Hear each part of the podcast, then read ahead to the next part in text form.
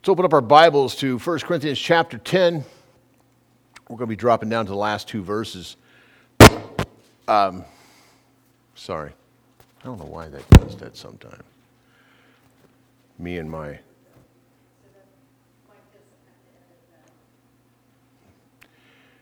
So, let's just jump in. 1 Corinthians chapter 10, we're going to start in verse 32. Paul, of course, was closing up. He says, Give none offense neither to the Jews nor to the Gentiles, nor to the church of God, even as I please all men in all things, not seeking my own profit, but the profit of many, that they may be saved. Paul ends this chapter by admonishing all of us not to live for our own profit, but the profit of many. Paul gave himself as the example, even as I please all men in all things. Never make the mistake of what Paul's talking about as being a man pleaser. It's not what he's saying at all. Because some have fallen into that problem, you know, and, and, and thinking that's what he's talking about. He's not at all. But sometimes it can be, and especially in the ministry, it can be very easy to offend people. I'm speaking from personal experience on this one. And living in the time that we live in, everybody's offended by anything anyway. Matter of fact, I, I, I, have wondered, and I was as I was putting my notes together, I thought, I wonder what the Apostle Paul would think if he lived today. You know, my lands, you know, I mean, because everybody is offended by anything you say. And because, and especially even within the body of Christ, and why it happens in the body of Christ is because so many people are so uh, ignorant, and of course that means they don't know doctrinally. And when doctrinal ignorance is prevalent, then offense is going to be prevalent. Why? Being easily offended is an earmark, and we covered this a little bit about you know being an infant in Christ and being a babe in the Lord. And of course, we're living in that era. People are just. I was listening to I don't remember who it was, um, a young man, and of course he was just on the news, and uh, he, I think he was a soldier. Um, but he was a, an officer, and, and he was talking about the problem that we have today within our society. Uh, is that our youngins, the, the children that we're seeing, have never been taught, unfortunately, and we've got nobody to blame but ourselves. That, you know, they've never been taught what it is to be an American, what it is to be, you know, civil liberty, you know, those type of things, and really understand them. And so they've grown up with no appreciation for such things, and they don't, they don't get it. That's why you see them, you know, parading all over the place with the, you know, socialism's great and let's go that route. Just craziness, you know, and, and, and stuff that, you know, 50 years ago would have been unheard of. Maybe not even that long. But within the body of Christ, we're seeing it too, because now you're seeing people who are just not taught and it's the same problem. Of course, in a secular sense, we see it in our nation. We got these children who are going crazy and, and willing to accept anything. I mean, do you realize that, you know, this last election, I think we elected, there's uh, two, two, two women who are Muslims. Um, one of them is so, I don't know whether it was one of them, but another woman who's a youngest woman ever, ever elected to Congress is a socialist. I mean, it's just nuts. And you're going, wow. But look at what's going on in the body of Christ. You, you, see the correlation between the two because unfortunately the church is having no effect on society anymore. We're not really winning people to Christ because we're not teaching anything. And so the church is going the same way. They're willing to accept or to do anything. So Paul's statement here, he says, give no offense, you know, eh, what he means is purposefully. And so often, you know, we can argue for the sake of arguing sometimes we want to just stir people up or put your finger in the beehive, so to speak, and see what kind of reaction you get when you stir them up. Paul said, don't do that. You know, we're looking for common ground, and that's really what it is. You're just looking for common ground. Paul said, you know, to the, to the Jews I became a Jew, to the Gentiles I became a Gentile. Not that he was engaging in such things. Paul had left the law. He understood what it was. You know, he was the author of the gospel of grace. But at the same time, his desire was to win them to the Lord, so he was looking for common ground. And that's really, really what we ought to be doing. I have no idea what that thing's doing. So, but anyway, he goes on though. And so, even though he says that, he tells us not to, you know, to, to uh, make an offense, but to please all men in all things, not seeking our own profit, but the profit of many, that they might be saved. And if you take a note, you ought to underline that they might be saved, because that was really what the bottom line was. Then he moves right on to 1 Corinthians, and look at verse 1. He says, Be ye followers of me, even as I also am of Christ. Now, today, there are those, if you said, be a follower of me, would take that as an arrogant statement, you know. But not Paul. Because what he's telling them, and, and of course he's speaking to the Corinthian church who had issues, that their desire ought to be to win people to Christ. You know, as far as you know, trying to reach out to them, as far as not offending, as far as those types, finding common ground. The bottom line was to win people to Christ. Paul told the Corinthians to be followers of him. You know, in the Greek, that word, and some of your Bibles might even say imitator. You know, be an imitator of me. This is what it means. It means a mimicker, is what it means. So, what are we to imitate? Like I said, Paul's example was what he said was to seek others' profit, not his own. Today, in Christendom, and it's not just today, this is something that's been around for a long time. Unfortunately, there's many in the ministry who do seek their own profit and they seek lots of it. You know, money seems to be the issue, the driving force. And, and, you know, back when you go back to church history and you look at our country, especially, when churches began to be established and the rule was to become incorporated, I think that was a mistake. You know, and, and most churches are, and don't get me wrong, most churches are, be them denominational or non denominational, they're all incorporated. And, you know, they actually, we, we do our boards and we have to keep minutes and we have to do those things and, and act as a corporation. That's a mistake.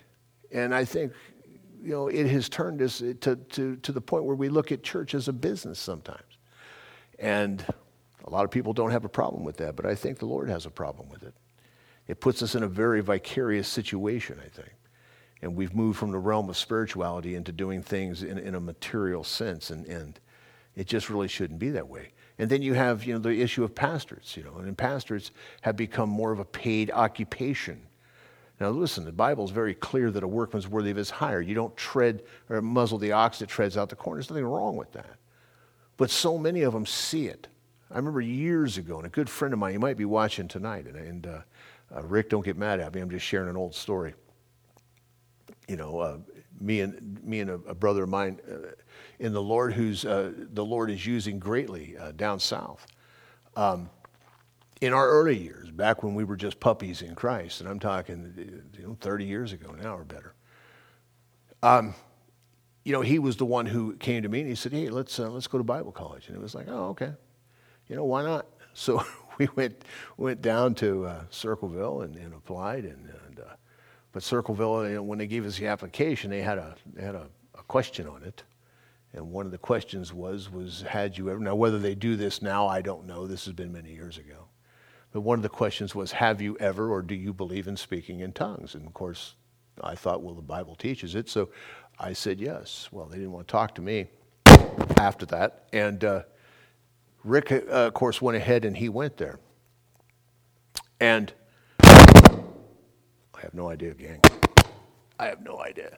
So one, the, one day, he tells me, and he uh, wanted me to go back and, and to, to redo it. And I said, hey, look, bro, you know, it's, it's just, it's not me, you know. And he says, but they have such a great retirement. And thank you. Now, whether that helps or not, I don't know. But he said they have such a great retirement. And I remember at the time, of course, we were young in the Lord. And so a lot of times you say a lot of dumb things when you don't know much Bible.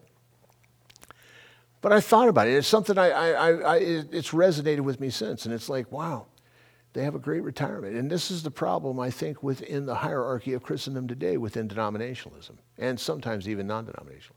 Because why? We look at it as a job. It's, it's got a retirement plan. I go, well, it does have a retirement plan. Jesus is great. You know, the fact is, when it comes to walking by faith, the Bible says, I've never seen the righteous forsaken nor his seed begging bread. But nobody wants to walk by that. You know, everybody wants to, they want something more permanent, something more tangible to fall back on. Not necessarily a bad idea. I'm not saying that. I'm just saying I think it has tainted the body of Christ. I think it has messed up our view on how church is actually done. And I don't think it's what Paul had in mind. Paul says he didn't seek his own profit, but he sought the profit of many. His, his purpose was to edify the church and to make the church whole and to make the church knowledgeable and mature in Christ. And so he goes on here and look at verse 2. He says, Now I praise you, brethren, that you remember me in all things and keep the ordinances as I delivered them to you. So Paul gave the Corinthians credit for at least remembering him in all things and for keeping the traditions, because that's what he means by ordinances, that he had delivered unto them. And in this, they had been pretty faithful. And just to make a little note of tradition, there is nothing wrong with tradition. Tradition's actually good, there's nothing wrong with it.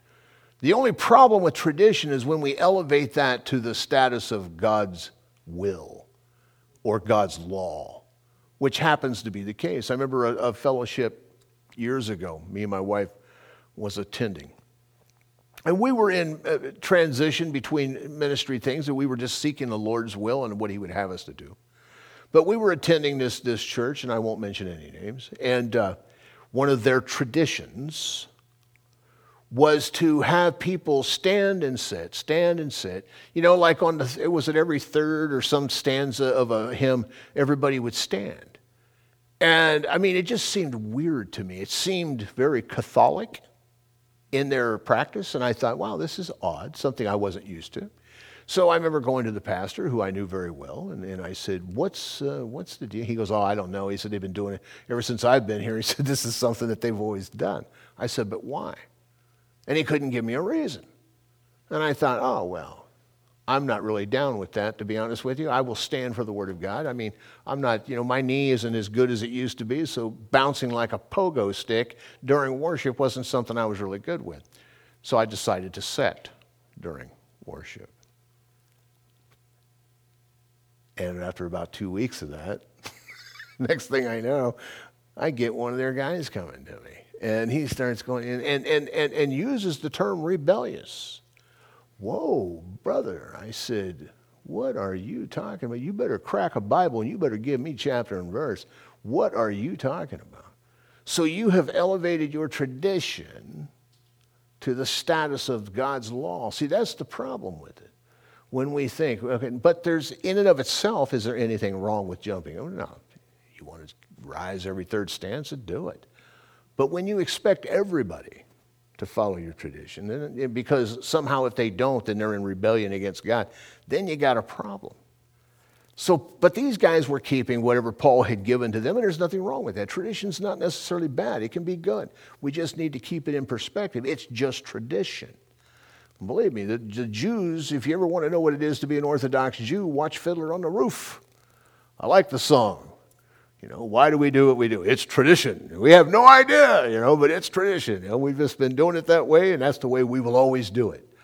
But in Christendom, we might want to rethink that. Look at verse 3. He says, But I would have you to know that the head of every man is Christ. Hmm. And the head of every woman is the man and the head of Christ is God. Every man praying or prophesying, having his head covered, dishonoreth his head. Paul's going to get into some very strange ideas now. Some things that maybe some of you have been going, you know, if you've studied through this, maybe you scratched your head a little bit and went, what was he talking about? Well, Paul, at this particular moment, he's kind of establishing a chain of command. He's laying it out. You know, the word head here uh, in this particular context conveys the idea of authority, is what he's talking about. It's the authority. And authority matters, it just does, especially within the body of Christ and when we're dealing with the issue of pastors and elders and deacons, but that's a whole other sermon. We won't get into that tonight. But it conveys that idea of authority. And so, you know, to be the authority over the wife is the man, he says, and Christ is the authority over the husband and God is the authority over Christ. Now, when you say something like Paul just did, that the husband is the authority over the wife, in the context of the 21st century, that raised the cockles up on some people. okay? Because we're living way past the time of ERA. You know what that is, right? ERA, the equal rights, you know, remember all that stupid thing. And that has infiltrated, of course, into the body of Christ. And many people and many women are ate up with it. Listen, I do not believe that the Bible teaches anywhere that God favors a man over the woman. I don't believe that for a moment. Quite the contrary. The Bible does teach, though, that God made man first, and then from man he formed the woman because God himself, in the Genesis account, declared that it was not good that man should be alone, and that he would find him a helper that was meet or fit for him. This is what God declared. But it doesn't mean that this particular position is subservient, but it's actually one of co benevolence.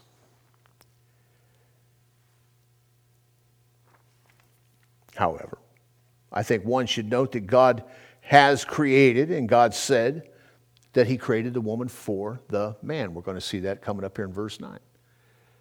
So, as an authority question. You know, as I pointed out earlier, Paul was establishing a chain of command, and he stated clearly that the authority over, over man is Christ, and the authority over the woman is the man. The, and, and this brings up an interesting question. Over the years that I've been in the ministry, I've had many women come to me who were engaged in things. And I, let me give you an extreme example, and I know it's extreme. But I had a lady one time come to me, and here she was a registered nurse, so she was an educated woman and had been a Christian for a long time. She had come to the Lord after she was married, so it wasn't like she married a heathen on purpose. She didn't know any better. But she wound up to an unbeliever. This man, and I know you're going to think this sounds crazy because I was in full blown shock when I heard it at the time. This man was encouraging her and actually taking her out to the mall, wanting her to pick out somebody, some guy, and was encouraging them to try to bring this guy back to the house and engage in things that were so ungodly with somebody that they didn't even know. Now, she had been in other churches, and in other churches, the pastor had said that the women should always be in subjection to their own husbands, which is what the Bible says. Okay. And she was going to go along with this, and I, and, but yet asked my, my opinion. I said, "Well, it ain't my opinion need to be concerned about. It's God's opinion. But listen to me, Don. And I took her here to this verse where Paul's talking about the issue of the man being in subjection or Christ being the authority over a man. I said, You're only to be in subjection as the man is in subjection to Christ. Now, when you have a husband who's not in subjection to Christ, then unfortunately many women are forced to jump the chain of command, if you will. This is why you find so many women in the church. Have you ever noticed how disproportionate most churches are when it comes to women and men? I mean, to deny that is absolute foolishness. Now, there are exceptions to the rule. The church I pastored was an exception to the rule for many years. It later on became that way. But in the beginning years, it was all men. It was all men.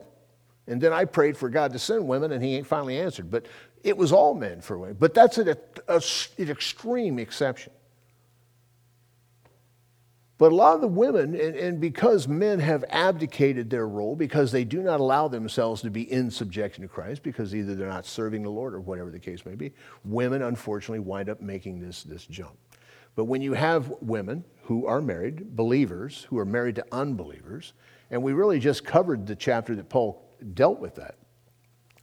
Are you to be in subjection to them?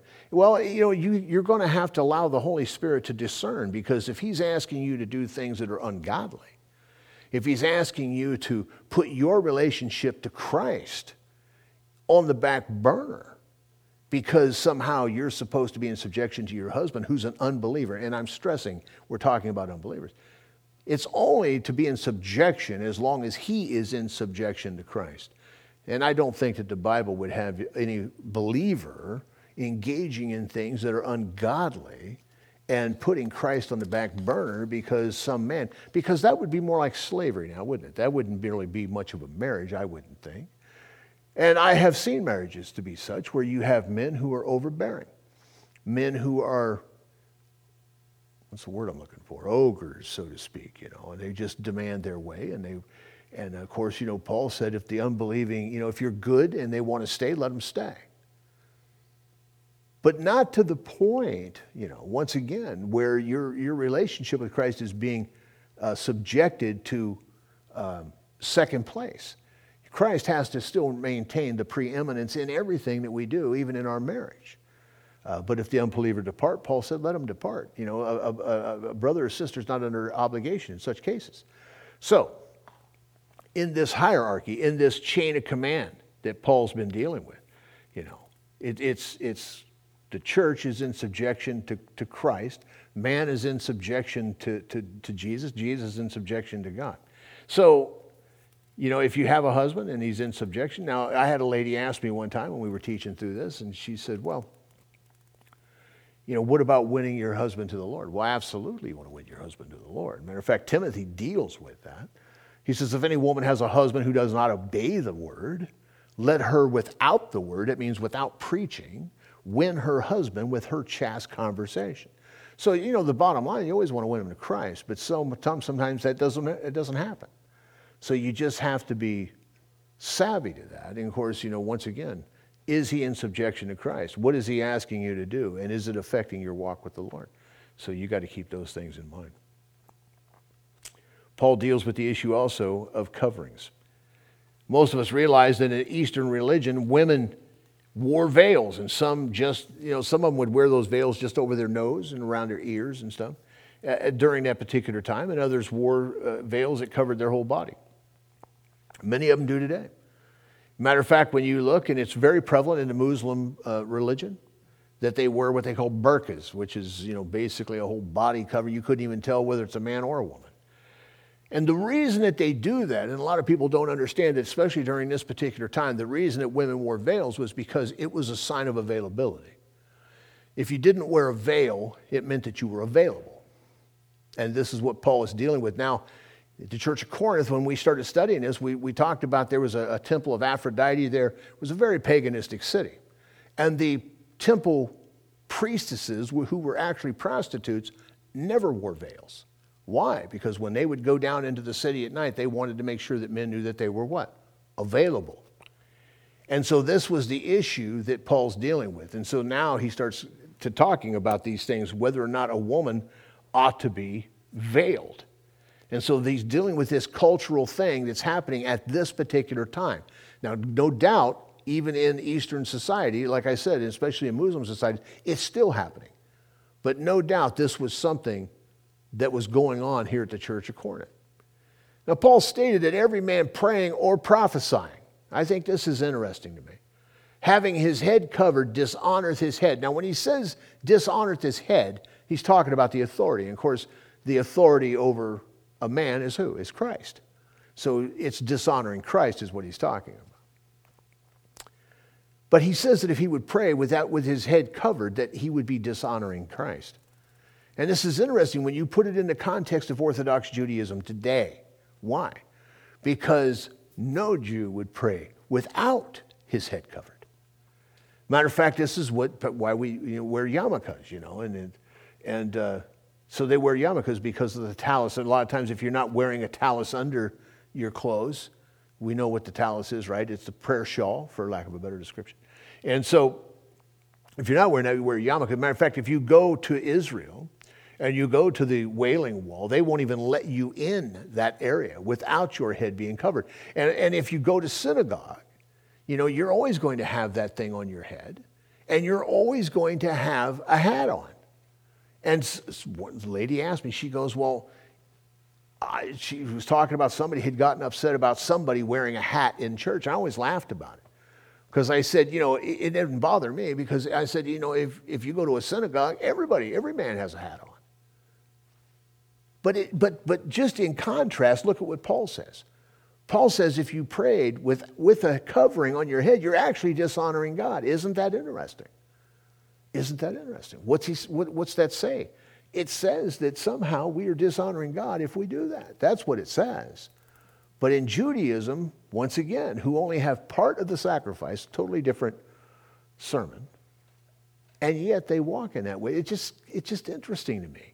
When Paul's laying this out. Look at verse 5. He says, But every woman that prayeth or prophesieth, and, I, and ladies, you need to take note of that. Prayeth or prophesieth. Make note of that because it's going to be important here in a minute.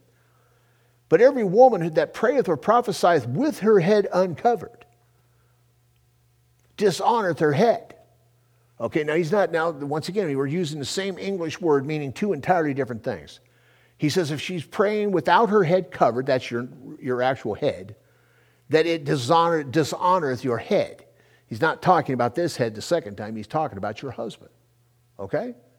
So if you pray with your head uncovered, he says you're dishonoring your husband. And he goes on, he says, because for that, it's even as one as if she was shaven, like, like Sinead O'Connor. Remember her knucklehead, to cut her hair all crazy. He says, For if a woman be not covered, let her also be shorn or shaven. But if it's a shame for a woman to be shorn or shaven, let her be covered. Okay. Because the head of the woman is the man, or in this case, her husband. Paul's speaking of dishonoring her husband, just like I said. So, in a sense, if she prays unveiled with her head uncovered, she's dishonoring her husband. This is what Paul says.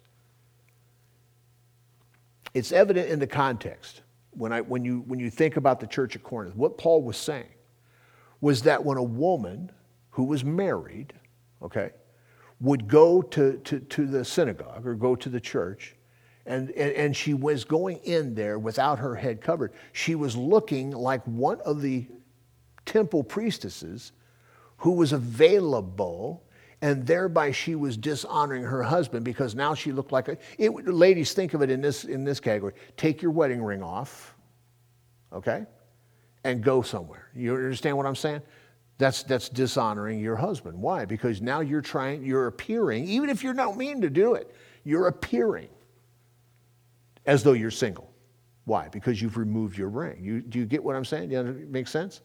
You know, it's just, I remember years ago, you know, and I know a lot of people wonder why I have tattoos and, and why, and let me give you the quickie on it. I've always wore a wedding ring. My wife knows it, I always did.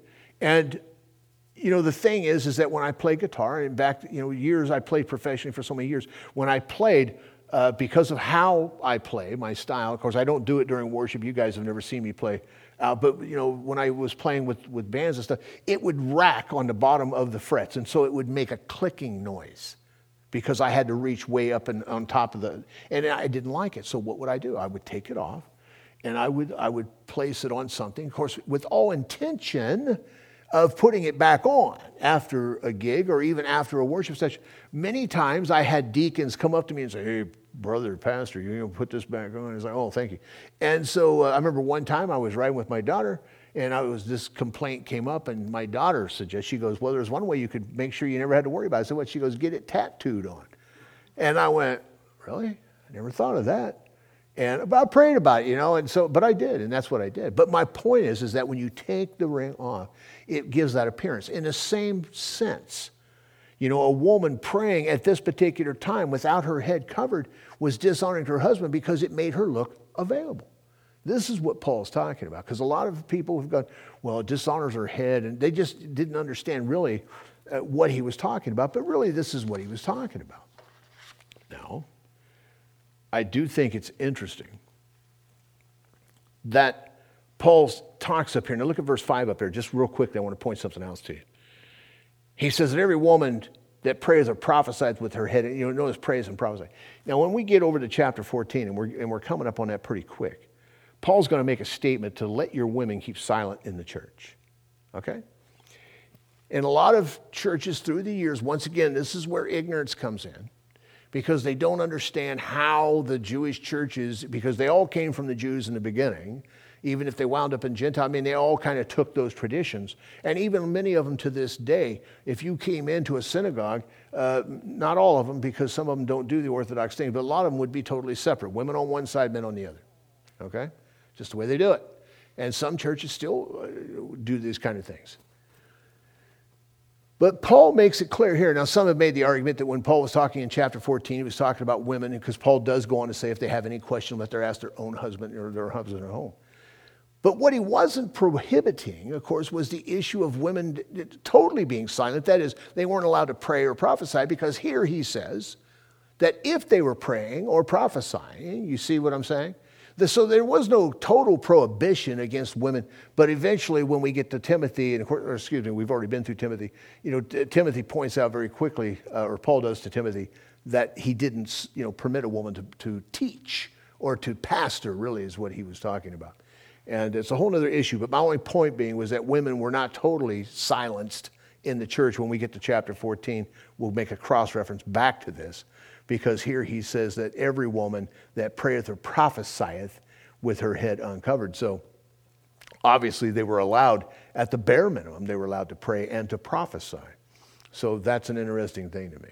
But it was really that issue of just allowing you know, women going in and covering their head or not covering their head. Why were they doing it? Many people have speculated that because of the gospel of grace, a lot of the women, and rightly so, had decided that they had the liberty to do so. And they did have the liberty to do so, but in their city, in their culture, it made them look as though they were dishonoring their husband. And Paul was actually addressing that. Look at verse 7. He said, For a man indeed ought not to cover his head, for as much as he is the image of the glory of God. But the woman is the glory of the man. For the man is not of the woman, but the woman of the man. Neither was the man created for the woman, but the woman for the man.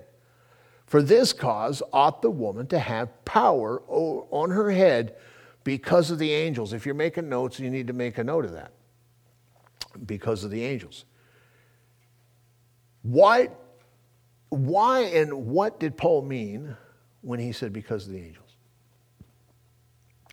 Up to this particular point, everything Paul has said, I think, is pretty easy to understand, really, if you just have a grip on the cultural situation there.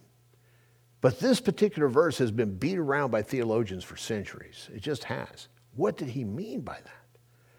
One suggestion is that those who believe in the Nephilim, I'm not going to get into that tonight, but if, if they hold that evil angels which fell, you know, that somehow if women were uncovered, that they would appear to these angels as available.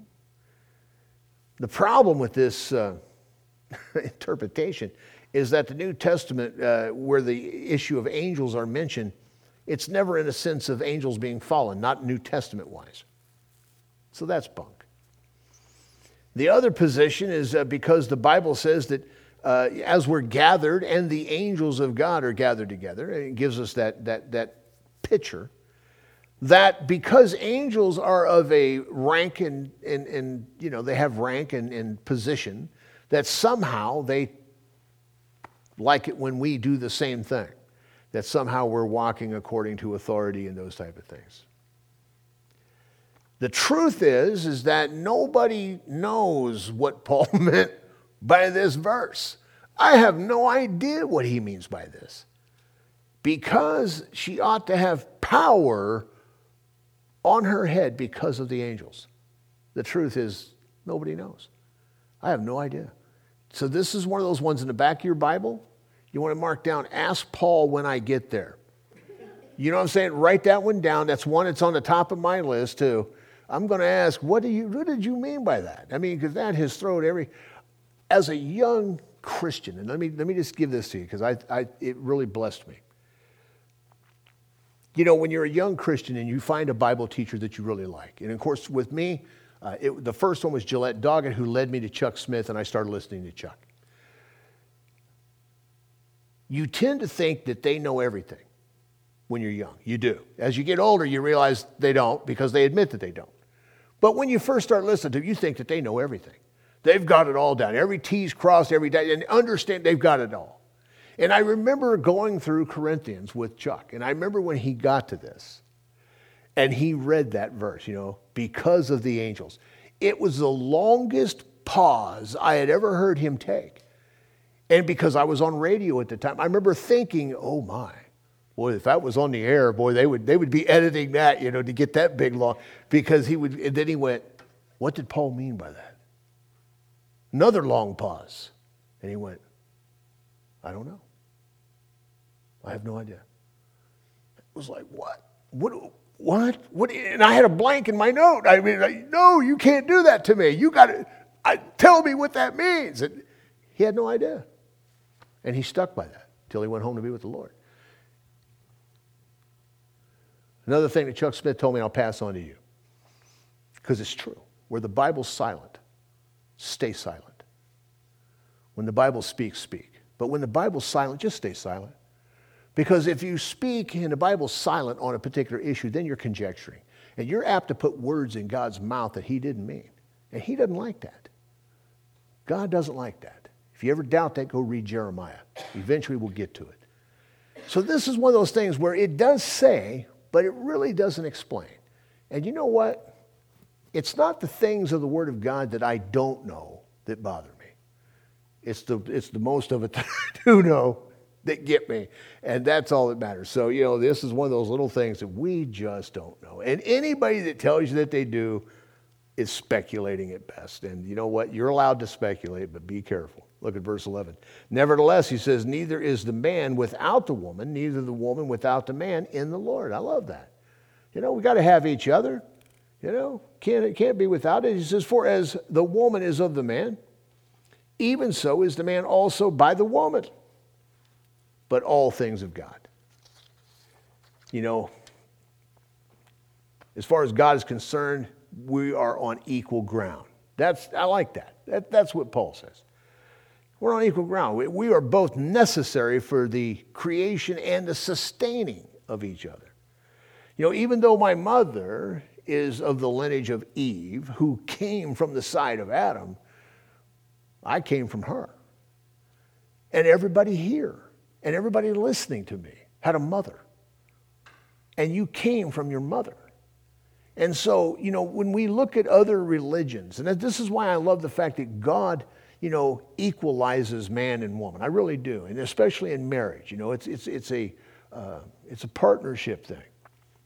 Now, granted, there are differences of position. That's an authority thing. It's different. But as far as the way God sees us, we're equal. But you look at a lot of religions, and especially when it comes to Islam, and I know I point to that because it's so prevalent today. The, the subservient uh, position that they put women in is absolutely atrocious. You go to Saudi Arabia, women can't even drive over there. You know, they are just looked at as second rate citizens. I mean, in some places, they're able to put their wives to death without even a trial. I mean, you know, this, some of that stuff's crazy. Why? Because in their religion, that's the way it is. And it's just, but that's not the way it is with God. You know, Jesus Christ is an entirely different situation. But as far as he's concerned, we're on equal ground. We, we though, that's every one of us, we're created by birth. So, we, uh, our mothers definitely are the lineage from Eve, but still we had to come from her. So, verse 13. Judging yourselves, he said, is it comely that a woman pray unto God uncovered? Like I told you, when we get to chapter 14, Paul's going to say a few things and we'll, we'll come back to it. So he's telling them to judge that. Doth not even nature itself teach you that if a man have long hair, it is a shame unto him? You notice that's a question? Make note of it that it's a question. But if a woman have long hair, it is a glory to her, for her hair is given to her for a covering. Many moons ago, back when I was a young pup, and the Lord was really knocking on me, the first lady that really ministered to me was uh, Della Matthews, and she still lives in Oklahoma. And uh, I was I was so uh, blessed one time because after I'd been pastoring Calvary Chapel for many years, uh, after 30 some years of never not knowing what happened, her son and me and him played guitar together. Uh, we were best friends for years, and he found me. And uh, I got to go to Oklahoma City and I went there and, and visited him. And then I said, you know, go take me to your mom. You know, I, I got to see Della. And Della was the greatest mother in the world. She really was. Not that mine wasn't, mine was too, but not like Della. Della was one of those women, when I spent the night over at Randy's, you would get up in the morning, not to bacon and eggs, but the French fries. Oh, yeah. yeah. Della, Della made French fries for us. I mean, she was one of those type of moms. we loved her. But she loved the Lord. She just loved the Lord. And she took, took me to a tent revival. It's actually a long story, but I, that's where I gave my life to the Lord. And, you know, for years, I just always remembered her. And, and, and, and, but here's, here's what she did, though. And she meant well. That's why I wanted to say, don't forget, I love this woman. I still do. But I remember one time I was sitting there in the house, and of course, I had given my life to Christ, and she was trying to coach, you know, to coach me along as best she could. But I had, you know, it was 1971, I think, something like that. And I had this little bit of hair that was just over my ears, you know, just barely. you know, I was hoping for something longer, but really it was just barely over my ears. And I'll never forget Della, bless her heart. She says, You need to get a haircut. And she was dead serious. And I went, Well, it's not really, it's just, no, you need to get a haircut. Your hair's getting long. I said, Oh, well, you know, it's, I'm thinking about, you know, no, no. And what did she do? She drugged me to this verse. She drugged me to this verse. Doth not nature itself teach you that if a man has long hair, it's a shame unto him? Mm. And convinced me that that was right. And I was infuriated because I had been listening to another Bible teacher who I knew, and I was, in, I was infuriated at him because he didn't tell me. So I went to, to him and I said, Well, how come you never, you know, here I'm in rebellion against God. You know, I mean, keeping in mind I'm 13 at the time, okay? But I wanted to do what was right. And, and he was going, What are you talking about? I'll go, Look at my hair. I got to get a haircut. What are you talking about? And I took him to this verse, and he goes, Oh, well, keep reading. Keep reading. During the 60s and 70s, you remember the Jesus movement, right? Many of the Jesus movement kids who came to Christ by the thousands at that time had hair down to here, okay? And, and, a lot of the radio shows, you know, sometimes people would, would their main objection was look at those, you know, they, they look like hippies, you know, they got hair, and, and they would go to this verse. And that's sad. Because you'll notice it's a question. Paul says, Does not nature itself teach you if a man have long hair? It's a, it's a shame unto him. But if a woman have long hair, it's a glory to her. For her hair is given her for a covering. The fact is, it's a rhetorical question. And the answer is obvious. Now, now, think about this for a minute. Now, some have tried to say, some Bible teachers have tried to say, when Paul uses the word nature here, that he's talking about tradition. Well, doesn't say that. You can't get that even in the Greek, it just doesn't happen. No, Paul's actually talking about nature, not talking about tradition, because their argument is as well, tradition says men always had short hair and women have long hair. Well, common sense would say, what era and what society are you talking about? Because even today it's not that way in some societies. So it can be a cultural thing. I mean, if you even go back to our country in the 1700s, right? You see a lot of the old preachers, uh, one of them by the name of John Wesley and his brother, uh, what was it? John. John. I always want to say James or something. John Wesley, George Whitefield, and so many others wore wigs that when you looked at them appeared to be long hair. And not only was it long hair, but it was in direct contradiction to what Paul said that they should be doing, and that is not praying to God with their head covered because they stood at the pulpit and actually wore a wig and prayed and prophesied and did everything with their head covered. I always thought it was interesting because when you read it as the question that Paul meant it to be, doth not nature itself teach you? Well, what does nature teach me? I don't know whether you've ever actually looked at nature when it comes to animals, because the glory of God is exhibited in the things in which He has created. The Bible says even His eternal glory and Godhead can be seen in the things that He's created. And when you look at nature, for the most part, it is the male who actually has the longest hair. It is the male who has the most beautiful plume. It is the male who has those things. And so, what Paul's trying to do is to balance it out. These guys were going, well, if my woman can't pray uncovered, if the man has to have his head uncovered, and, it, and then Paul says, well, what does nature teach you? And then he says this, and we're going to close with this in verse 16. He says, But if any man seem to be contentious, we have no such custom, neither the churches of God. And I like that because that's the bottom line. And I remember the man that I went to, and I was complaining as a 13 year old that he hadn't warned me of the dangers of having my hair over my ears because I was in danger of hellfire at the time. He took me to verse 16. He said, Read on, son. If any man wants to be contentious, if you want to argue about it, is what Paul says. We have no such custom, neither the churches of God. And sometimes it's that simple. Sometimes Paul said, you know, he started off or ended chapter 10 by saying he didn't give an offense to anybody. It wasn't his purpose. He actually was looking for the profit of many. That why? So that they might be saved. What he was encouraging the women and the men at Corinth to do was to at least be sensitive to the things around them. Even today, if I was trying to win the Muslims to the Lord, which is not my particular calling, I mean, I'll witness to them if I run into one, but I'm not going over there. Some people are called to that. But if my wife went there, I would not go there with her dressed in her liberty. You, uh, you see what I'm saying? I would have her dress in a way that was not offensive to them. Why? That I might win them to the Lord.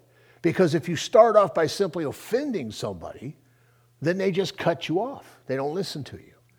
And that's really what Paul was dealing with. And so often within the Christendom, we can pull something like this out of its context and go, oh, and here's a new rule women have. To. I've seen women who will not pray unless they have. Do, maybe some of you ladies, you know, if you've ever been to holiness churches, the extreme Wesleyans, man, they, they always do. They have little little doilies, what I call it. They put them on their head. They pass them out at the at the door when you come in if you don't have one. It's like yarmulkes. for ladies. There you go. Put your yarmulke on, you know? But it can be a cultural thing. But Paul says, we have no such custom, neither the churches of God. Let's pray. Father, we love you. And Lord, we thank you. And we just ask, Lord Father, that you would help us to discern, Lord. When something is genuinely, Lord Father, just a custom, and not to elevate that to some law or some rule or regulation that somehow you have put on us, Lord. We knew you took care of that stuff with Jesus. But Lord Father, we do desire to win people to Christ. We do desire to win people to your kingdom and to present the good news of the gospel to them. So, Lord Father, we pray that you would just help us, Lord Father. Put us in those places and around those people that we might share the good news of Jesus Christ. We love you so much. We thank you, Lord Father. And help us, Lord Father, especially during this era that we live in, this time of the end that, Lord Father, we would be more sensitive to not to offend, although it's hard today, but not to purposely do it, Lord. We know that when your word is preached, Lord Father, sometimes people just get offended. But Lord, we ask that the Holy Spirit would go beforehand and that anyone who would listen to this broadcast, Lord Father, would simply see their need for Jesus and accept him for what he has done for them. We love you and we thank you. We ask you this in Jesus' name.